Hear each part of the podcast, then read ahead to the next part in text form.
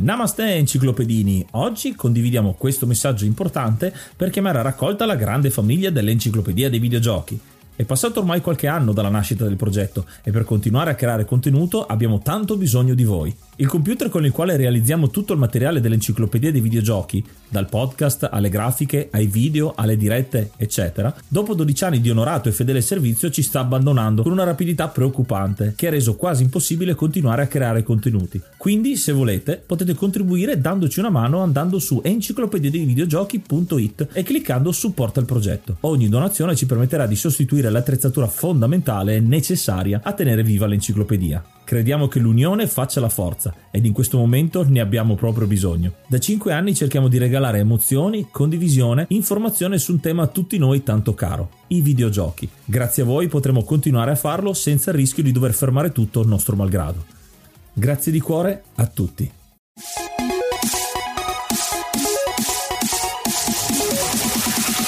Namaste e benvenuti ad un nuovo episodio dell'Enciclopedia dei Videogiochi. Io sono Ace. E io sono Yuga e nel podcast di oggi parleremo di Metal Slug 3. Ma prima di cominciare parliamo di qualche news. Siamo arrivati al primo episodio del 2021. Buon anno a tutti quanti e benvenuti alla nuova stagione, la terza stagione. Abbiamo iniziato ovviamente con Metal Slug 3 perché è ormai un'usanza partire con un gioco di questa serie e la novità più interessante, oltre all'episodio di oggi e a tutti i successivi che vedremo di far uscire ogni domenica alle 11, è che faremo uscire anche degli editoriali con una maggior cadenza. Li troverete il mercoledì, sempre alle 11, sempre alla stessa ora, e saranno tutti da scoprire perché ci sono alcuni editoriali una tantum e alcune serie, cose che abbiamo registrato dietro le quinte molto divertenti, vero Yuga? Sì, esatto, anche delle piccole chicche, magari chissà qualche consiglio su alcuni giochi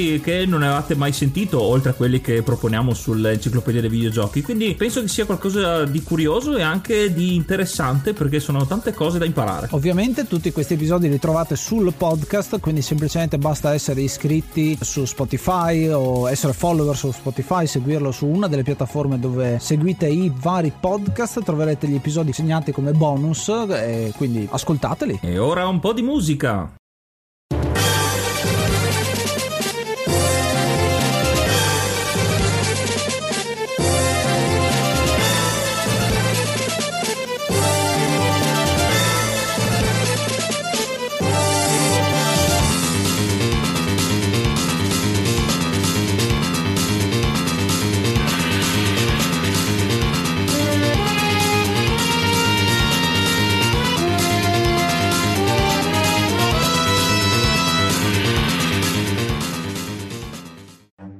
È iniziato maggio, quindi aggiorniamo l'elenco e ringraziamo l'hard mod Cry King e i normal mod Rick Hunter, Groll, Don Kazim, Lobby Frontali, D-Chan, Blackworm, Stormbringer, Baby Beats, Belzebrew, Pago, Strangia, Numbersoft, Sballu 17, LDS, Brontolo 220, Dexter, The Pixel Chips, Ing Bastard, Vito M85, Noobswick, Eppers, Vanax Abadium e Nikius 89. Se vuoi entrare anche tu nel gruppo dei mecenate vai su enciclopedia dei videogiochi.it, clicca supporta il progetto e tramite la piattaforma Coffee potrai avere accesso ai nostri video backstage, allo store e anche al feed podcast senza pubblicità.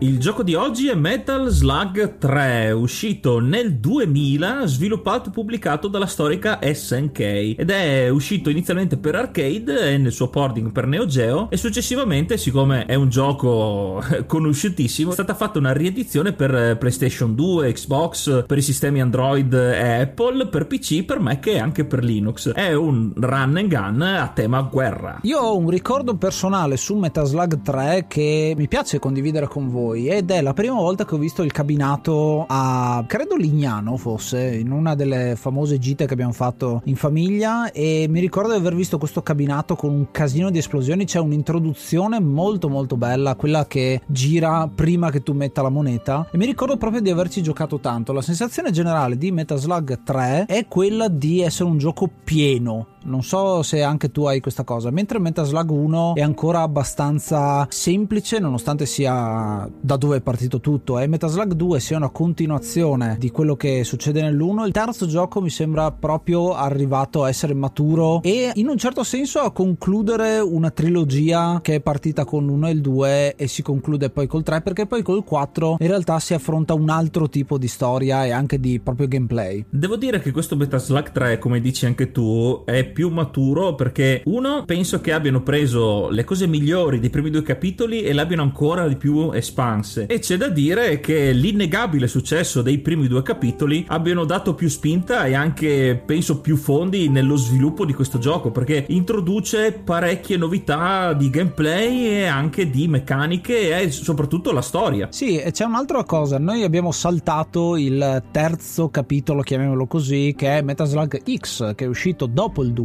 ma prima del 3, che è un po' un remix dei primi due, uscito nel 99, in questo caso qua, lo citiamo adesso perché non vogliamo scendere nei dettagli, proprio perché è una versione rifatta del 2 e anche con elementi dell'1, fatta però meglio, è molto più figo da giocare e probabilmente l'esperienza che c'è stata con anche l'X ha reso Metal Slug 3 ancora più, più figo. Mi ricollego un attimo alla descrizione del, della prima volta che hai visto il cabinato di Metal Slug 3 per aggiungere un piccolo aneddoto esilarante a mio dire, perché dopo averlo visto ovviamente ci hai anche giocato e siccome tu soprattutto quando eri un po' più piccolino eri solito saltare e agitarti per simulare proprio l'avvincente gioco di Metal Slug 3, avevi preso saltando una craniata mega galattica prendendo una testata sul cabinato, quindi una chicca anche per questo. Ecco, la prossima volta vedo di usare un elmetto che così evito di distruggermi la testa. Solo che dovrai farlo a casa perché le sale giochi tristemente non ci sono più o sono rarissime, quindi... E allora farò un cabinato tutto mio, con blackjack e squillo di lusso. Esatto, ed elmetti a ed casa. elmetti.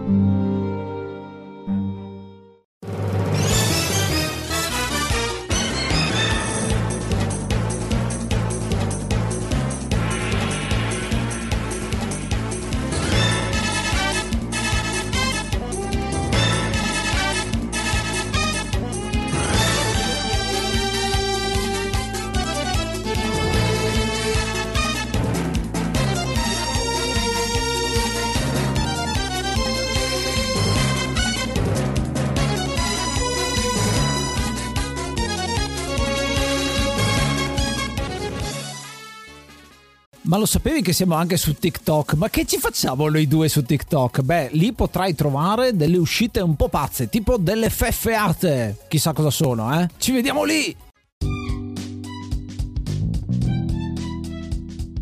La storia, se possiamo chiamarla così, di questo terzo capitolo è molto semplice, almeno in partenza, perché Morden, il cattivo dei primi due capitoli, eh, decide per l'ennesima volta di attuare il piano per conquistare il mondo, degno del più grande mignolo col prof della Warner Brothers. Solo che in questo caso noi i suoi piani li sappiamo già, perché è come il cattivo della settimana, e quindi la nostra missione è smantellare in anticipo l'organizzazione di Morden. E quindi partiamo già con questo concetto di comunque fare il disastro. Dopo aver iniziato il primo capitolo in una giungla e il secondo capitolo in un deserto, qui iniziamo su una spiaggia. Arriviamo direttamente dal mare e arriviamo su quest'isola, un'isola infestata da aragoste mutanti del dottor Moreau, che è il governante di quest'isola particolare. E qua vediamo già una prima novità per me molto molto interessante, che è quella dei percorsi alternativi. Infatti avremo diverse scelte all'interno di ogni schema che ci porteranno sempre allo stesso tipo di boss, ma con piccole variazioni diverse. Quindi dal punto di vista della giocabilità è molto molto interessante perché c'è una zona più facile, una zona più difficile, una zona più veloce, una zona più lenta e alcune più sfidanti anche. Quindi molto bello e uno, un'ottima aggiunta. Per quanto si arrivi comunque alla fine del livello con lo stesso boss, queste deviazioni ti permettono anche di avere dei bonus diversi perché ci saranno armi che troveremo solo in determinate scelte che faremo e ci sarà anche un numero diverso di prigionieri che potremmo salvare. Provare comunque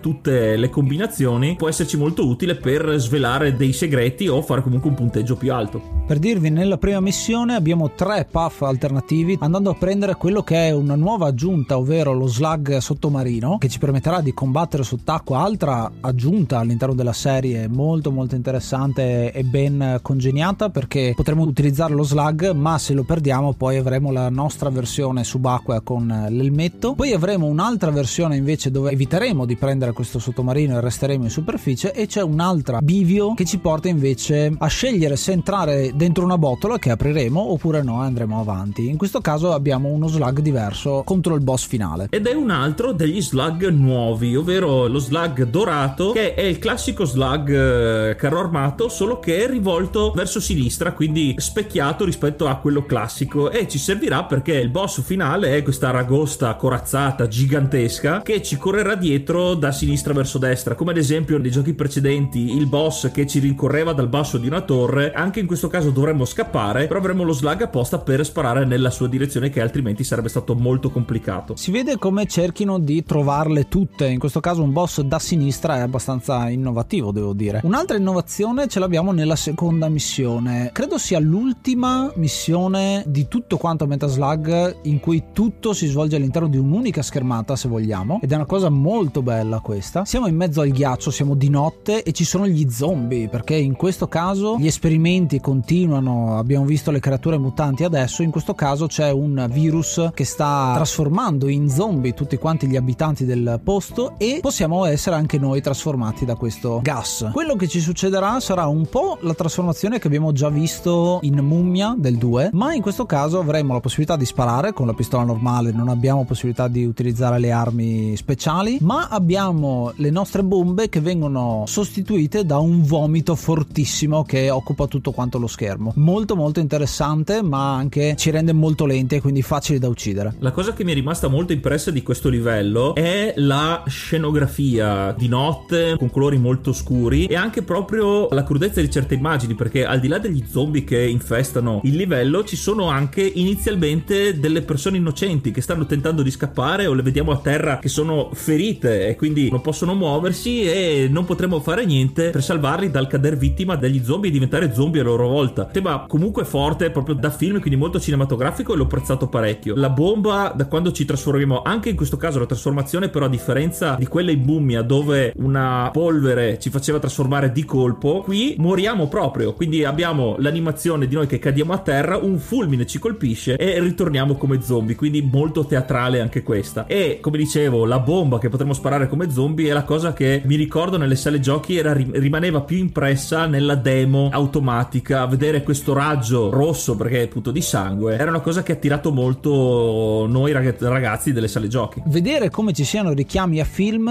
il primo capitolo di Metaslug parla molto di film di guerra, il secondo molto di film di fantascienza, qua si cerca anche di andare verso l'horror con lo schema degli zombie, molto interessante. E un'altra novità molto particolare, vi ho detto tutto quanto in una schermata, a meno che non facciamo, e questo è sì considerato una via alternativa, ma è come una sorta di bonus stage, molto interessante perché potremo entrare dentro una caverna che apriamo eh, ghiacciata e fare uno stage da destra verso sinistra, un sottostage con un elefante. E questa è l'altra cosa molto bella, un altro degli slug aggiunti è questo elefante gigante che ci permette di sparare a tutta una serie di yeti che ci attaccano, gli abominevoli uomini delle nevi e ci possono anche trasformare in snowman, in pupazzi di neve, in questo caso molto divertente perché si vede la versione ad esempio di Tarma, io me la ricordo sempre che ha gli occhiali di Tarma ma è un pupazzo di neve, in quel caso lì non possiamo attaccare, dovremo semplicemente muovere lo stick a destra e a sinistra più velocemente possibile per poterci liberare prima di essere sopraffatti dallo stesso Yeti che ci darà un colpo di osso forte in testa. Il boss finale di questo livello è molto molto particolare perché come abbiamo detto fa parte comunque del genere horror ma fa parte anche del genere horror sci-fi. Infatti inizialmente il mostro finale sarà una serie di alieni che sono un mistro tra Alien e ET. Saranno più di uno che gireranno vorticosamente sullo schermo e ci riempiranno di raggi laser, di palle di energia e dopo averli battuti ci sarà questo monolito, questa specie di faro alieno che ci lancerà dei monoliti alla 2001 di scena nello spazio e anche qua sarà una battaglia molto difficile. Eh sì, soprattutto perché le armi a disposizione arrivate a questo punto saranno poche, quindi fare la zona alternativa che vi ricarica un po' di energia può essere utile perché il boss eh, bisogna essere molto veloci. È quasi la situazione che avevamo quando c'era il tram che ci veniva addosso. Qua abbiamo una situazione simile perché veniamo addirittura schiacciati da questi monoliti che non sono per niente facili da affrontare. Nel livello successivo torniamo sott'acqua, inizialmente a nuoto e poi potremo riprendere il sottomarino che avevamo preso in una delle deviazioni che potevamo fare nel primo livello per infiltrarci nella base di Morden. Ci sono delle differenze, infatti ci saranno nemici che potranno deflettere i colpi, quindi sarà più difficile, un po' come facevano gli scudi antisommossa degli altri, in questo caso qua li deflettono proprio. E qui passiamo da un livello similfogne, se vogliamo dire, sottomarino a un ambiente più industriale. Infatti sarà nella fabbrica dove ci saranno anche dei mostri nuovi, dove ci saranno i soldati di Morden dentro degli esoscheletri, dei robottini, dei quali potremo prendere anche possesso. Rubiamo lo slug nemico,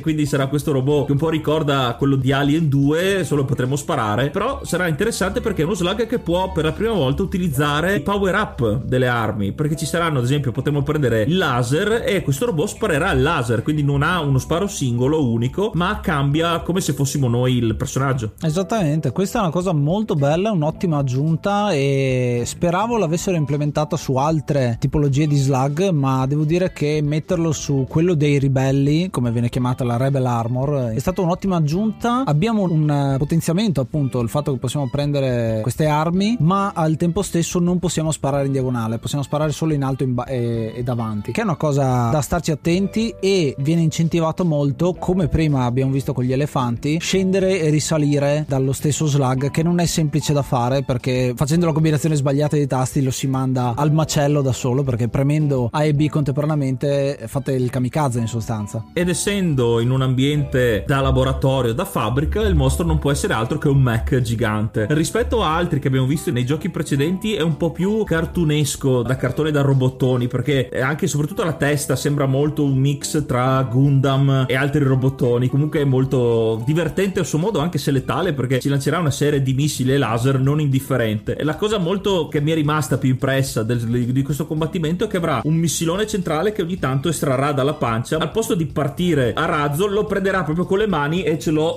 cercherà di schiacciarcelo in testa. Qualcosa comunque di divertente nella serie di Metal Slug che c'è sempre. Sì, è rimasto molto iconico il design di questo boss qui e se non mi ricordo male poi alcuni nel, nei capitoli successivi saranno ispirati a questo design qua, però si vede insomma che c'ha la X gigante ovviamente di Morden che eh, lo rende caratteristico. Quindi avete visto il primo schema abbiamo combattuto un mutante, nel secondo schema abbiamo combattuto gli alieni, nel terzo schema combattiamo un robot dei ribelli e poi nel quarto schema facciamo una cosa un po' particolare devo dire, si va molto ad esplorare quelle che sono le vie alternative di cui vi dicevamo prima. Si inizia nel deserto con il cammello, il grande ritorno del cammello e abbiamo anche il ritorno di Yakutaro Ichimonji, il nostro prigioniero che fa gli Hadouken, se lo possiamo trovare insomma come piccolo segreto. Non abbiamo parlato ma questo gioco è strapieno di segreti ovunque, se uno vuole veramente può starci ore a trovarli tutti quanti e inoltre tornano tutti quanti mutanti, abbiamo delle piante carnivore, abbiamo uno schema che può andare anche di nuovo dalle mummie, quindi un po' un revival di quello che succede nel 2 e una cosa molto molto interessante di questo schema in particolare è la truppa giapponese. Abbiamo sempre parlato di eserciti sgangherati, quando li vedi che perdono lo scudo, cose del genere, ma l'esercito giapponese è troppo divertente perché hanno a disposizione degli aerei della guerra proprio molto molto vecchi tenuti con i fili, oppure ad esempio ci sono i carri armati che non hanno più i cingoli e ci sono proprio le persone dentro come se fossero il cavallo travestito quando sono due persone che portano in giro il carro armato e sparano. E quindi veramente fighissimo questi personaggi che non sono neanche con l'armatura sono proprio a torso nudo e vedi proprio che ci vengono lanciati incontro proprio come se fossero carne da macello. L'altra via alternativa che potremmo fare è entrare nel sottosuolo in un ambiente molto viscido. Ci tengo a notare che questo schema qui per arrivarci apriamo una botola dentro uno schema con abbastanza platform perché ci sono diverse casse con dei fiori mutanti mi ricorda molto i tubi di Super Mario in questo caso dove noi andiamo nel sottosuolo per fare la scorciatoia. Ho trovato divertente questa analogia. Lo schema è molto viscido come dicevo sarà pieno di larve che ci attaccheranno ed è molto stretto perché ci sono parecchi cunicoli e sarà anche difficile perché sono veramente tante quindi il più delle volte ci converrà scappare quindi tentare di evitare i loro colpi perché possono anche esplodere. Qui c'è uno slug nuovo forse il mio preferito come design che è il drill slug ovvero è la classica trivella sotterranea che qui fan di Get Robot lo sapranno usa la sua trivella come arma segreta per distruggere soprattutto cervelli giganti. Che qui c'è un altro riferimento invece a Starship Troopers, dove cervelli che comandavano gli alieni erano enormi, però quasi inermi, e quindi con questo colpo qua riusciamo a farli esplodere. Molto visivo, molto bello da vedere, con lo schema che cambia colore più volte a segnalare lo scorrere del nostro passaggio, finché non usciremo da questo cunicolo per andare contro boss forse più strano di tutto questo gioco, se non della serie. Arriveremo in cima ad una torre che assomiglia molto alla torre che abbiamo già affrontato quando venivamo inseguiti dal basso verso l'alto. Qua invece abbiamo un boss volante su una piattaforma. Noi siamo in cima alla torre, quindi possiamo cadere di qua e di là. Ed è un boss,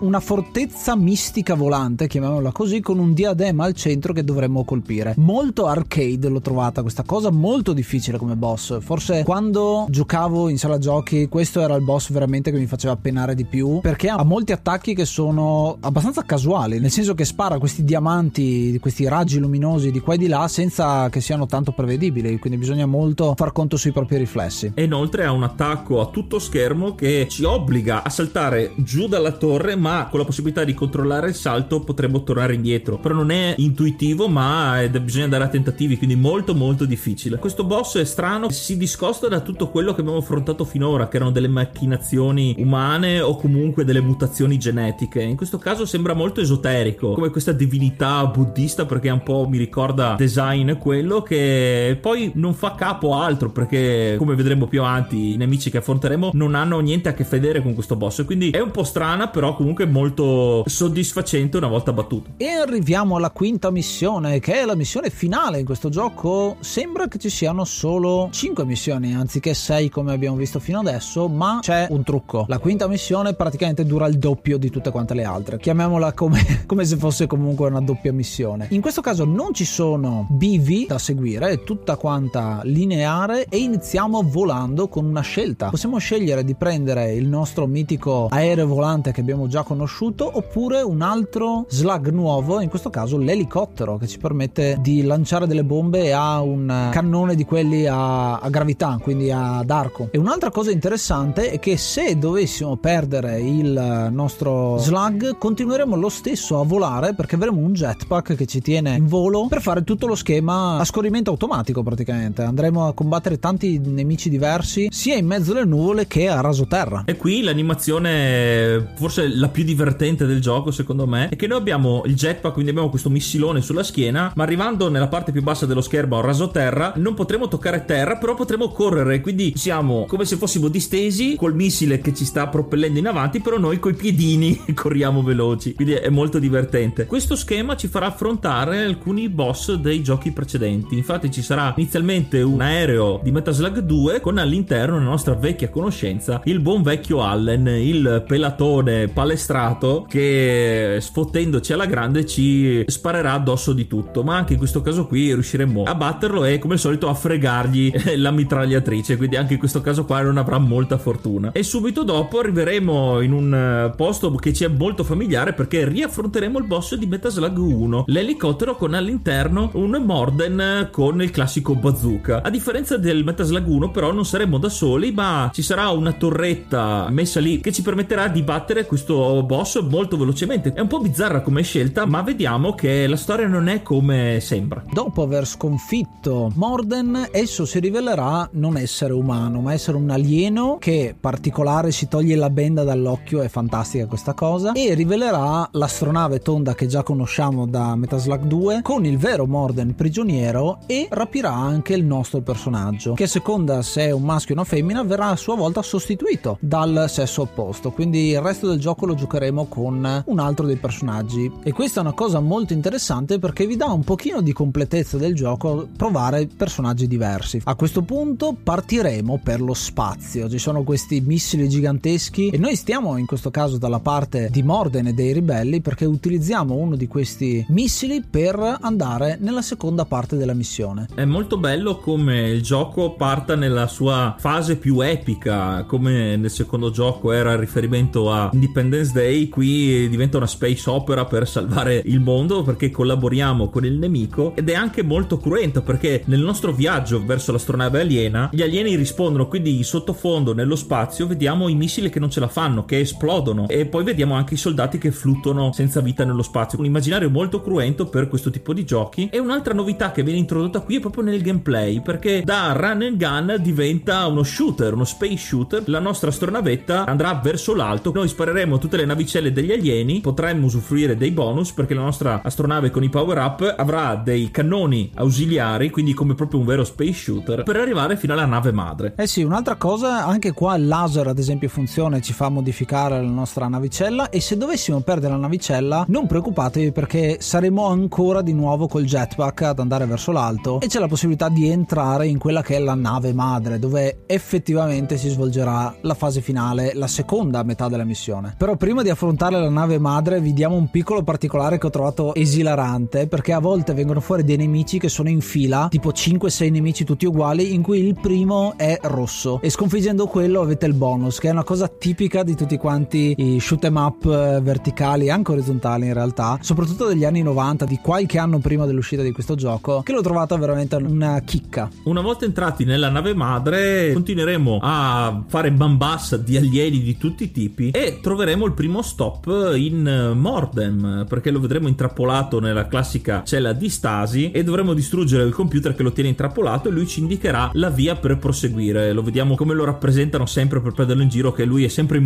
mutande, quando viene catturato è sempre in mutande, però sempre col suo berretto da militare e ci manderà avanti. C'è da dire che oltre agli alieni ci sono anche dei nemici robotizzati o comunque modificati geneticamente perché gli alieni giustamente viene fatto vedere senza spiegare niente, ma lo si nota in questo gioco che dall'esperienza del gioco precedente si sono fatti più furbi. Quindi ci sono dei nemici di alcuni esperimenti fatti nei giochi precedenti dagli umani, rifatti dagli alieni, quindi sono simili ma a loro modo diversi. Nel design ho notato che si rifanno un po' ai film quelli di Ed Wood con poco budget, però comunque imponenti. C'è un robot alto con le zampe lunghe che è molto minimale, però e quindi ricorda quei film là, però è uno dei forse più difficili perché anche lui ha un pattern molto randomico. Sempre più all'interno della nave madre giungeremo al cervellone, il mega medusone con un cervello gigantesco collegato a tutte quante le macchine da sconfiggere. Combattimento molto difficile, assomiglia molto a quello del schema 2 eh, in cui un boss abbastanza statico e quindi un po' di allenamento l'abbiamo già fatto. Molto difficile perché non si riesce tanto a capire dove andare e la cosa più difficile credo sia il pavimento perché non è piano ma è in salita, quindi tu se vuoi esattamente capire dove è il tuo personaggio devi fare due conti in più per calibrare bene i salti. Combattimento bello lungo, c'ha un casino di energia e soprattutto noi abbiamo poco spazio per poterci muovere, è abbastanza claustrofobico come situazione, ma alla fine riusciremo a rompere la cupola di vetro che sta tra il cervello e l'esterno. E con un altro cliffhanger, con un altro colpo di scena, vediamo che non è il boss finale perché subito dopo vedremo qualcosa di strano, verremo attaccati da degli esperimenti genetici, dei cloni, però che saranno del compagno o del giocatore che sarà stato rapito inizialmente, che può essere uno dei quattro personaggi giocanti. Siccome dobbiamo liberarlo, dovremo farci largo in mezzo a orde di cloni che una volta sconfitti alcuni potranno diventare addirittura degli zombie, quindi manterranno le caratteristiche che avremmo sperimentato in precedenza e dovremmo scappare dai loro attacchi perché faranno anche loro il getto laser di sangue. E anche qui la classica missione che dobbiamo aprire delle porte prima di essere raggiunti fino ad arrivare alla cella di stasi del nostro compagno di ventura e dovremmo cercare di liberarlo mentre siamo completamente invasi, lo schermo sarà letteralmente pieno di questi cloni. Molto difficile, però il gioco ci viene ci dà un attimo una mano perché ci dà un sacco di power up. Penso che qui sia più la sensazione di claustrofobia e di poca speranza piuttosto che la difficoltà del livello in sé. Però alla fine riusciremo ad arrivare proprio in fondo in fondo al tunnel di uscita ed il personaggio che è stato rapito attiverà il portellone e verremo risucchiati fuori nello spazio sul nostro Metaslug classico che abbiamo trovato proprio giusto alla fine. C'è una piccola cosa che ci tengo a precisare. Il portellone che viene aperto della nave madre una volta che avremo liberato il nostro compagno, ci saranno due maniere per poterlo fare. Ci sarà un computer di comando e se il personaggio rapito sarà Marco o la sua controparte femminile, allora basterà che sfruttino il computer per aprirlo. Se invece la persona, il personaggio rapito è Tarma o la sua controparte, dopo un primo tentativo prenderanno a calcioni il computer che in quel caso lì si, si funzionerà come dove, a dovere. Bellissimo. E parte quindi il boss finale perché non è finita qua. Noi usciremo dalla nave madre giù per lo spazio, cadremo anche se siamo nello spazio, quindi un po' particolare come cosa, ma va bene. Ma verremo catturati dal cervellone che si sarà liberato e parte il vero e proprio boss finale in cui è un boss statico in questo caso. Il cervellone occupa tutto lo schermo, c'ha un casino di attacchi e qui tutta l'esperienza esperienza che abbiamo fatto di entrare e uscire dai nostri mezzi sarà fondamentale perché potremmo uscire dal Metaslug che è intrappolato in una delle sue chele per potergli andare in faccia a cercare di attaccare il cervello che sarà esposto a questo punto. Perché giustamente hai un mega alieno super tecnologico, però il suo punto debole è ben in vista.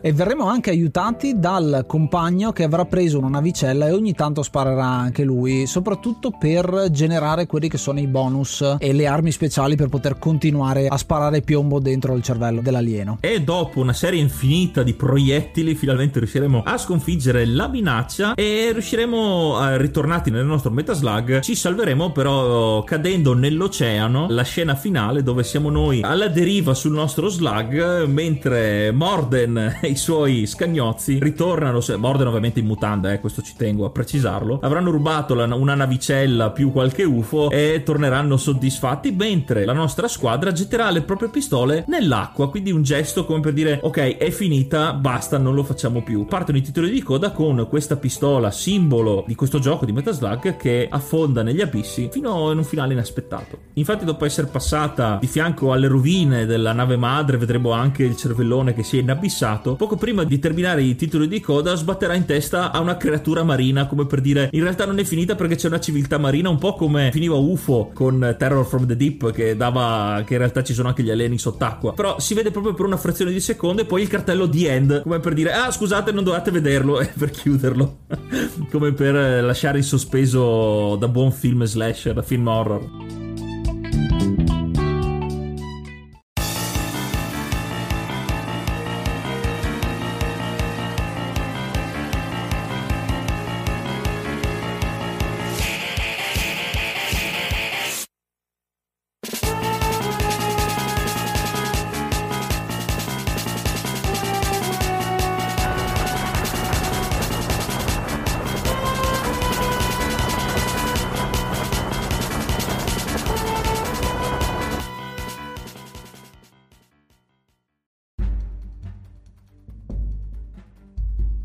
E questo era Metal Slug 3, il terzo capitolo di questa serie a cui siamo molto affezionati sia io che Yuga. Io ho deciso di dare 9 vomitate di zombie su 10 rispetto a Metal Slug 1. Avevo dato 10 quella volta, un po' di meno, ma perché Metal Slug 1 è il capostipite, non potevo dargli un voto minore. Ma devo dire che questo è un titolo che ha tutto. È il raggiungimento di una maturità da parte di SNK, prima Nazca Corporation, che ci ha portato un titolo veramente veramente completo. Si vede come quello che volevano mettere già in Metal Slug 2 l'hanno fatto nel 3, le vie alternative, gli slug sempre più nuovi, le armi sempre più nuovi. Armi nuove non credo ce ne siano in realtà in questo titolo specifico, ma se ci sono sono i drop missile, sono delle armi secondarie che non sono granché e poi vedremo cosa succederà con Metal Slug 4 quando lo affronteremo. E tu Yuga cosa ne pensi? Io a questo Metal Slug 3 do 9 elefanti corazzati su 10. È il mio preferito della prima trilogia di Metal Slug perché come abbiamo detto, come avrete sentito per tutto l'episodio, questo gioco prende il meglio dai primi due capitoli e la versione X e li espande ancora. Una cosa che non abbiamo detto che cito adesso è col fatto che ci sono così tanti metodi diversi per esplorare i livelli, altrettanto numerose sono i pezzi musicali che fanno parte della colonna sonora perché ogni pezzo ha la sua musica, il suo tema differente. Quindi anche lì un grosso lavoro da parte di SNK e dei suoi sviluppatori. Questo gioco è pieno di contenuti nuovi, quindi nuove armi, nuovi mezzi, come ha detto Ace, e sono veramente ben fatti perché anche graficamente, per quanto non di molto, si capisce il dettaglio e la cura che ci hanno messo in questo franchise. Anche il finale messo così, la parte finale più epica da space opera, sempre più epica ogni, ogni livello di più, perché anche dal, dal Slug 2 era più Independence Day, quindi comunque una cosa di alieni però sulla Terra. In questo caso qui siamo noi che entriamo dentro l'astronave eh, per batterli tutti, poi precipitiamo, quindi è tutto fatto molto più in grande. Questo gioco, ecco, questo gioco è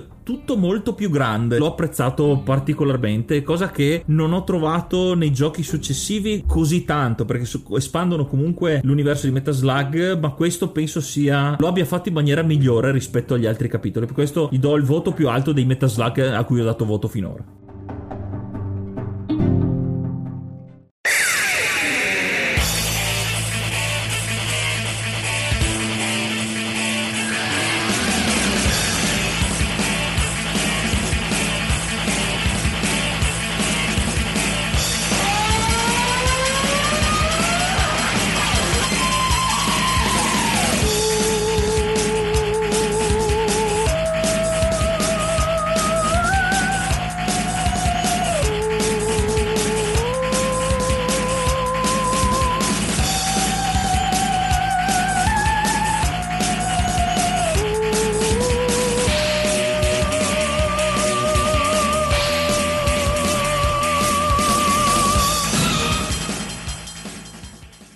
Siamo arrivati alla conclusione del primo episodio della nuova stagione. Abbiamo deciso di prendere Metaslug proprio perché, come Metaslug prende le prime due capitoli, le prime due stagioni, anche noi vogliamo cercare di fare una cosa del genere e darvi un prodotto sempre più fornito, sempre più completo e sempre più divertente. Quindi speriamo sia di buon auspicio aver trattato questo gioco. Fateci sapere che cosa ne pensate, se anche voi avete dei ricordi legati a Metaslug 3. Sicuramente ci sarà una discussione in corso sul nostro gruppo Telegram dell'Enciclopedia dei Videogiochi t.me slash enciclopedia dei videogiochi. Vi ricordo che potete andare lì e trovare un sacco di bella gente, oltre 50-60 persone ormai che compongono quel gruppo che si sta espandendo ogni settimana di più, dove potete chiacchierare di videogiochi, di iniziative con anche i nostri contributi. Vi ricordiamo inoltre che potete lasciarci delle recensioni su Apple Podcast, che è una delle piattaforme su quale ci trovate. Ci fanno molto piacere quelle ricevute finora e vi esortiamo a farlo perché noi, come detto, questa stagione, come le, anche le precedenti, cerchiamo sempre di migliorarci. Quindi sapere la vostra opinione, sapere anche i vostri consigli su quello che mm, può venire trattato nell'enciclopedia e anche sui progetti che vi forniamo e vi forniremo in questa stagione, per noi è molto importante. Quindi continuate a seguirci e lasciateci pure i vostri messaggi. Quindi ci vediamo a domenica prossima per un altro episodio e soprattutto non perdetevi mercoledì il primo appuntamento con questi editoriali 2021 che abbiamo deciso di realizzare proprio per voi. Noi siamo arrivati alla fine dell'episodio, grazie per l'ascolto e ascoltate l'enciclopedia dei videogiochi. Io sono Ace. Io sono Yuga. Namaste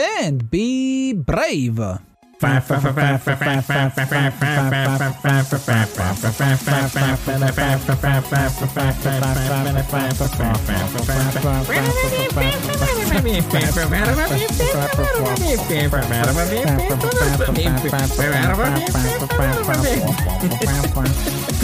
You jump in your hand.